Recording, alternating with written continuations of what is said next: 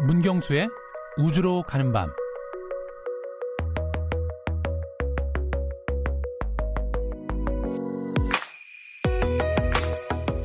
여러분이 만약 인류를 달로 보내는 나사의 수장이라고 가정해 보겠습니다. 자, 이제 무엇부터 시작하실 건가요? 숙련된 우주 비행사와 200톤이 넘는 로켓을 만들 엔지니어, 관제센터에서 우주 비행사를 도와줄 과학자 선발을 마쳤습니다. 자, 또 빠진 건 없을까요? 아폴로 계획 당시 케네디 대통령이 나사 복도에서 한 청소부를 만났다고 하는데요. 어떤 일을 하느냐 이렇게 물으니 달에 사람을 보내는 일을 한다고 답을 했다고 합니다. 어쩌면 보이지 않는 곳에서 일하는 모든 분들이 달 탐사에 필요한 분들이 아닐까 생각합니다. 네, 그렇습니다. 모두가 각자의 자리에서 맡은 바 업무를 성실히 수행할 때 큰 꿈은 이루어지는 것 같습니다. 오늘은 잘 알려지진 않았지만 우주 탐사에서 중요한 역할을 맡았던 한 위대한 여성 수학자의 인생을 되돌아보겠습니다.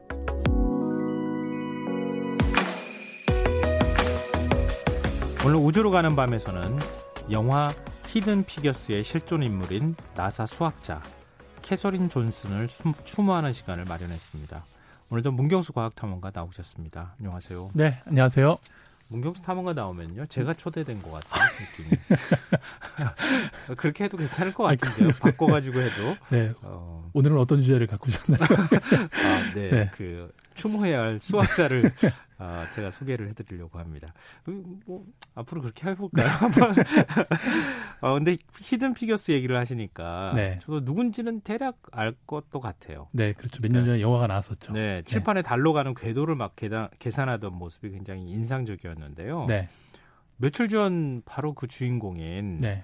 수학자 캐서린 존슨이 사망했어요. 네, 사망했다는 기사가 떴었죠. 네. 네, 그 미국 현지 시간으로 그 월요일입니다. 네, 네. 지난 24일 날 어, 인간 컴퓨터라고 불리던 어, 그리고 이제 미국의 우주 탐험을 이끌었던 이 캐서린 존슨이 향년 101세로 101세로 별세를 하셨고요. 네. 어, 그래서 이제 나사에서는 어, 홈페이지와 공식 SNS를 통해서 이 위대한 수학자의 별세 소식을 이제 전해드렸는데요. 어, 근데 제가 이제 오늘 오면서 이 미국 내 언론 그 반응을 좀 보니까 네. 어, 특히 뉴욕타임즈 기사에 이 캐서린 존슨의 부고 기사에는 댓글이 무려 천 개가 넘게 달렸습니다. 아, 우리나라 댓글로 보면은 뭐 엄청 그렇죠. 천개 뭐 별거 아닌데. 근데 외국에서는 굉장히 그렇죠. 한 과학자, 거죠. 수학자의 그 죽음에 대해서 어, 정말 많은 네티즌들이 애도를 하고 있다는 거죠. 외국 같은 경우 우리도 그렇지만 부고 기사를 미리 써놓잖아요. 네네. 다 미리 준비해서 네. 굉장히 오랫동안 취재한 내용들을 우리보다 사실 외국이 부고 기사는 훨씬 더, 더 중요하게 생각하거든요. 어, 그럼 스크롤을 한참 동안 내렸습니다. 네. 네. 네. 그러니까 거의 한 면 몇 면을. 털어서 네. 부고 기사를 내기도 하고 부고 기사 전담 기자가 따로 있기도 하고. 아 그렇군요. 예, 네. 아 모르셨어요? 몰랐습니다. 네. 아, 제가 얘기를 테, 제가 출연한 출연했다고 네. 해도 괜찮을 것 같습니다. 아 근데 지금 수학자는 우리가 보통 이제 학교 다니면서도 네. 아그 수학자는 이런 뭐 사람이야라고 자세히 배우거나 그렇죠. 접할 기회가 그렇게 많지 않거든요. 네. 그러니까 이 캐서린 존슨이 어떤 수학자인지 어떤 인생을 걸어왔는지 한번 소개 좀 해주세요. 네, 일단 그 1918년도 생이시고요. 어, 근데 어렸을 때부터 수학에 그 유난히 뛰어난 재능을 보였습니다. 네. 네, 그래서 이제 그 당시에 어머님은 학교 교사이셨고 또 아버지는 농부셨는데 어, 어렸을 때 얼만큼 수학을 좋아했냐면 어, 선생님한테 대수학과 기하학을 빨리 배우고 싶어서 고등학교에 가고 싶다. 네. 입학 초등학교 입학 전에 기하요. 네. 우리나라 네. 이제 기하는 고삼 과정에서도 빠졌다던데요. 없죠. 네, 거의 뭐 대학교 수학과에는 가야 예. 네, 배울 수 있는 과정인데 어 근데 이제 문제가 있었습니다. 그렇게 이제 수학에 대한 열망이 강했는데 어그 당시에 이 캐서린 존슨이 버지니아주에 살았는데 이 버지니아주에서는 인종차별 교육 제도가 있어서 음. 흑인 어린 아이한테는 8학년까지밖에 학교를 다닐 수가 없는 그런 제약 조건이 있었다라는 거죠. 하긴 100년 전 분이시니까. 그렇죠. 네. 네. 네. 그런데 이제 워낙 그 아이가 이제 그 수학의 재능을 보이니까 선생님이랑 이제 부모님들 또 주변 분들 도움을 받아서 어 이제 이사를 가게 되고요. 네. 그리고 이제 10살에 고등학교에 입학을 하게 되고 어 그리고 몇 살요? 10살에 입학을 했습니다. 10살에요? 네. 네. 네, 입학을 하고 어, 빨리 고등학교 갔으니까 대학에도 빨리 갔겠죠. 네. 네. 그리고 이제 학부에서 수학이랑 프랑스어를 전공을 해서 또 수석으로 졸업을 했는데 어, 문제는 이거였습니다. 또 여전히 인종차별이 계속 심했기 때문에 음. 아 내가 여기서 대학을 나와도 진로나 취업에 여러 가지 제약이 있을 것 같다라는 음. 생각이 들어서 네. 이제 수학자의 꿈을 포기하고 잠시 교사의 삶을 살기 살았지만 네. 예, 그래도 이제 결국 예, 꿈을 저버리지 않고 몇 년 뒤에 웨스트 버지니아 대학에 가서 예, 수학으로 어, 학위를 받고 흑인 여성 최초로 예, 수학자가 되는 거죠. 아, 우리 나사 이주림 연구원 인터뷰 하셨잖아요. 네네네. 스튜디오 나와가지고 네. 직접. 그러니까 그분도 사실은 그 우주선이 발사되면 맞습니다. 궤도를 계산하는 네. 역할을 하고 있다고 얘기를 그렇죠. 했거든요. 네. 그러면 수학자가 주로 이제 그런 역할들을 많이 하는 모양이죠. 그렇죠. 아마 그 이준백 어, 아마 그 캐서린 존슨이 아직까지 살아 계신다라면 네. 활동을 하신다라면 어, 나사의 내비게이션 팀에 가서 일을 했었을 아, 거라고 생각이 그렇죠. 네 그리고 예. 뭐 저희 스튜디오에 또 오셨던 폴 윤 교수님도 또 수학자시잖아요. 예, 예. 예, 직접 지금도 이제 나사랑 그런 프로젝트를 하시기 때문에 어 저는 이 영화를 보고 또 오늘 부고 기사를 접하면서 어 그 세 분의 얼굴이 같이 조금 오버랩이 되더라고요. 아 근데 이게 나사 지금 이제 나사 들어가기 전까지 얘기를 해주신 그렇죠. 거잖아요. 네네. 근데 나사에 들어가고 난 다음에도 그렇게 인종차별이 당시엔 심했습니까? 네, 사실 영화에도 좀 등장을 하게 되는데요. 어, 당시 이제 주마다 이 인종차별 제도가 되게 심했는데, 어, 근데 우리가 일반적으로 생각을 해보면, 어, 나사 같은 혁신적인 기관에서도 네. 무슨 이게 능력만 뛰어나면 되지. 음. 네. 근데 왜 그렇게 그, 어, 인종차별 하느냐. 네. 뭐 그런 얘기가 들 수가 있는데, 어, 당시에 이제 그 버지니아주에 있는 랭글리 연구소에 이제 입사를 하긴 했습니다. 네. 예, 당시에 이제 수학자를 뽑는다고 해서 예, 입사를 했는데 막상 들어가 보니까 사무실, 식당, 욕실을 전부 흑인 전용이 있었다고 합니다. 네. 당시에는 네. 네, 그렇죠. 흑백 분리가 있었던 네. 시절이 네, 그렇게 이제 차별이 있었고 음. 그렇다고 해서 꼭 백인은 그러면 좋은 혜택을 받았느냐? 또 그것도 아니더라고요. 백인들도 여성이랑 남성이 또 따로 썼다는 거예요. 아. 네, 그런 서열이 있었다는 거죠. 네. 아, 그럴 정도로 사실은 네. 안에서도 차별을 받으면서도 네. 근데 그 실력이나 능력을 다 인정했다는 거 아니에요? 네, 그래서 저도 이제 영화에서 보면서 좀 느꼈는데, 근데 이제 그 캐서린 존슨이 일을 하다가 화장실이 급한데 그 연구소 안에 흑인 여자 화장실이 없는 겁니다. 네. 네, 그래서 1km를 달려가서 화장실에 갔다가 또 다시 사무실에 들어오니까 어, 당시 나사 국장이 케빈 코스터너가 이제 출연을 하게 되는데요. 도대체 어디 갔다 온 거냐 했더니 음. 여기는 내가 갈 화장실이 없다. 네. 그 말을 듣고 나서 이 케빈 코스터너가 어, 망치를 들고 와서 화장실에 그 편말을 다 부셔버립니다. 네, 어. 앞으로 나사 안에는 이런 흑인 화장실, 백인 화장실이 따로 없다. 그뭐 네. 실화는 아니겠죠? 어, 아니 실화 바탕을 한 거니까요. 어, 실화요? 네, 영화에서 그렇게 나왔으니까. 그 시절에? 네. 대단하네요. 네, 어제 당장 빨리 가야 돼, 가야 돼, 우주를 가야 되고 음. 계산을 해야 되는데 이 화장실 문제 때문에 그렇게 시간을 허비한다는 게 그 당시 상황에서는 좀 되게 아이러니한 상황이었던 거죠. 그저 흑인 피아니스트의 얘기를 담은 영화를 봤는데 네. 그 남부 지역 미국 남부 지역으로 내려가니까 네. 화장실 어디 있냐고 물어보니 저쪽에 죠 아주 허름하게 나무를 아. 그 화려한 공간에는 화장실이 있는데도 불구하고 그렇죠. 흑인이니까 못 들어간다고. 네. 그랬던 거하고 그렇게 별 차이 없었던 네, 시절을 사셨던 분이네요. 네. 근데 지금 흑인 수학자가 우주 탐사의 핵심 부서에서 일하는 게 쉬운 일이 아닐 텐데 네. 그 비행 궤도를 계산하는 팀이 어떻게 캐서린 존슨이 일할 수 있었어요? 네, 그 사실 어 쉽지 않은 일이었었는데요. 네. 그 당시 상황이 어 이제 미국이랑 구소련이 이제 달 탐사 레이스를 하던 와중이었는데 어 소련의 우주 비행사인 유리 가가린이 음, 먼저 네. 우주에 가버리니까 어 나사가 정부로부터 압력을 되게 많이 받게 됩니다.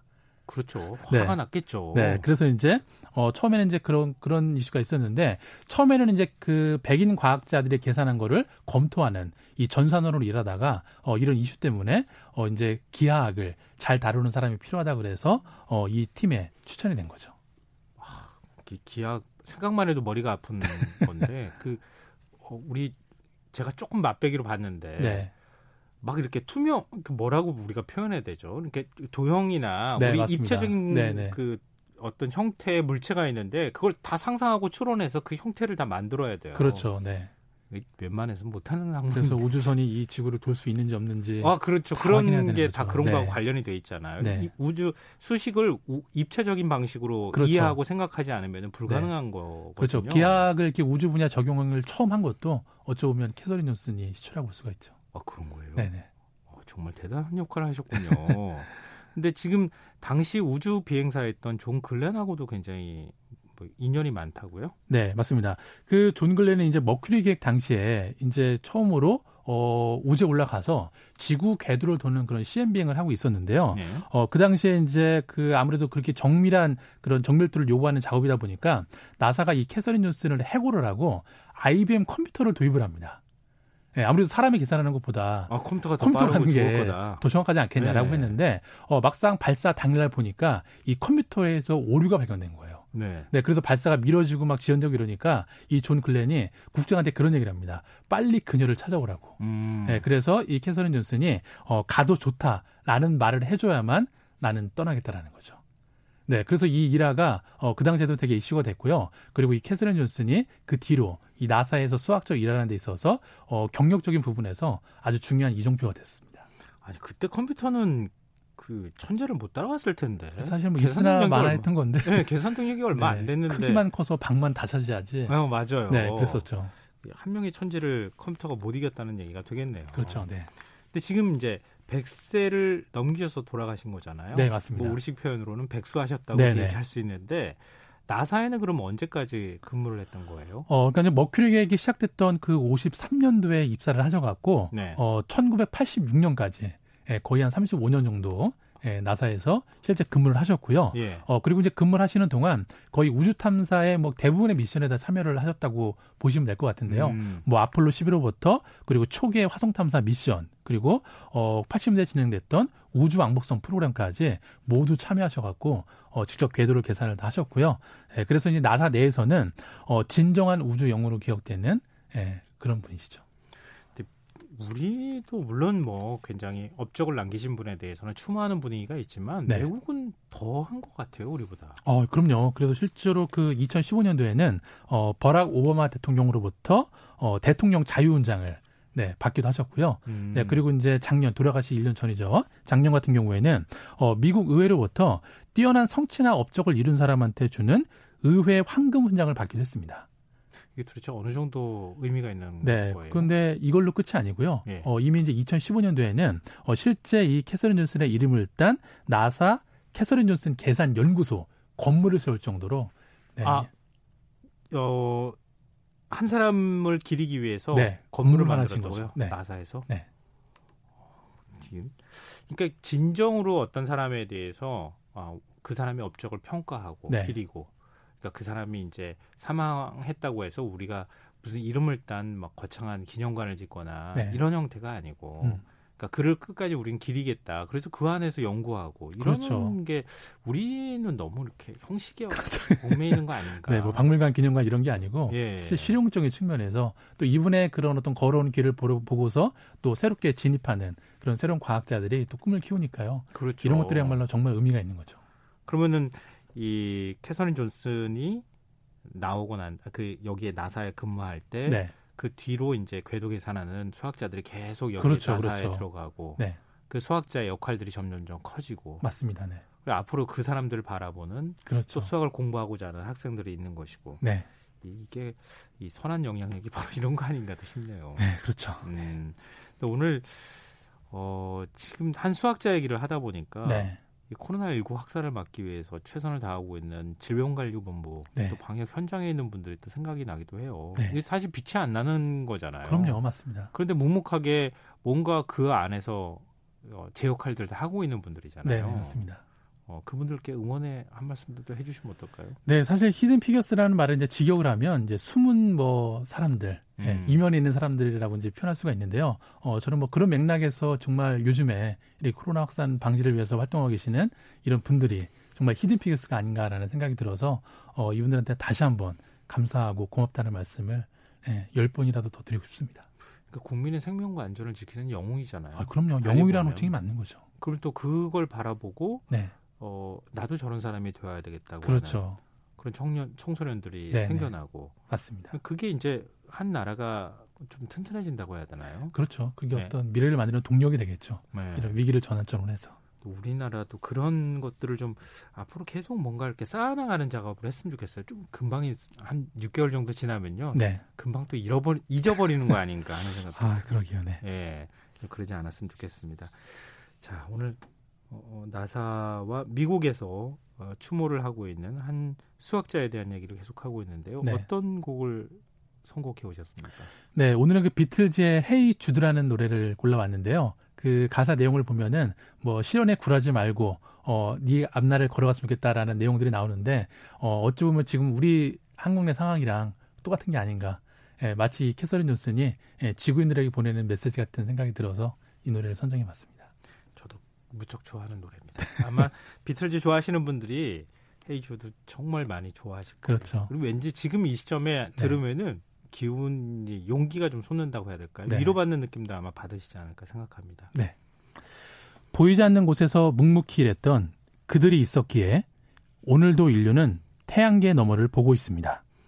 지금까지 우주로 가는 밤 문경수 과학탐험가와 함께했습니다. 고맙습니다. 네, 감사합니다. 오늘 모바일 상품권 당첨자는 홈페이지 공지사항에서 확인하실 수 있습니다.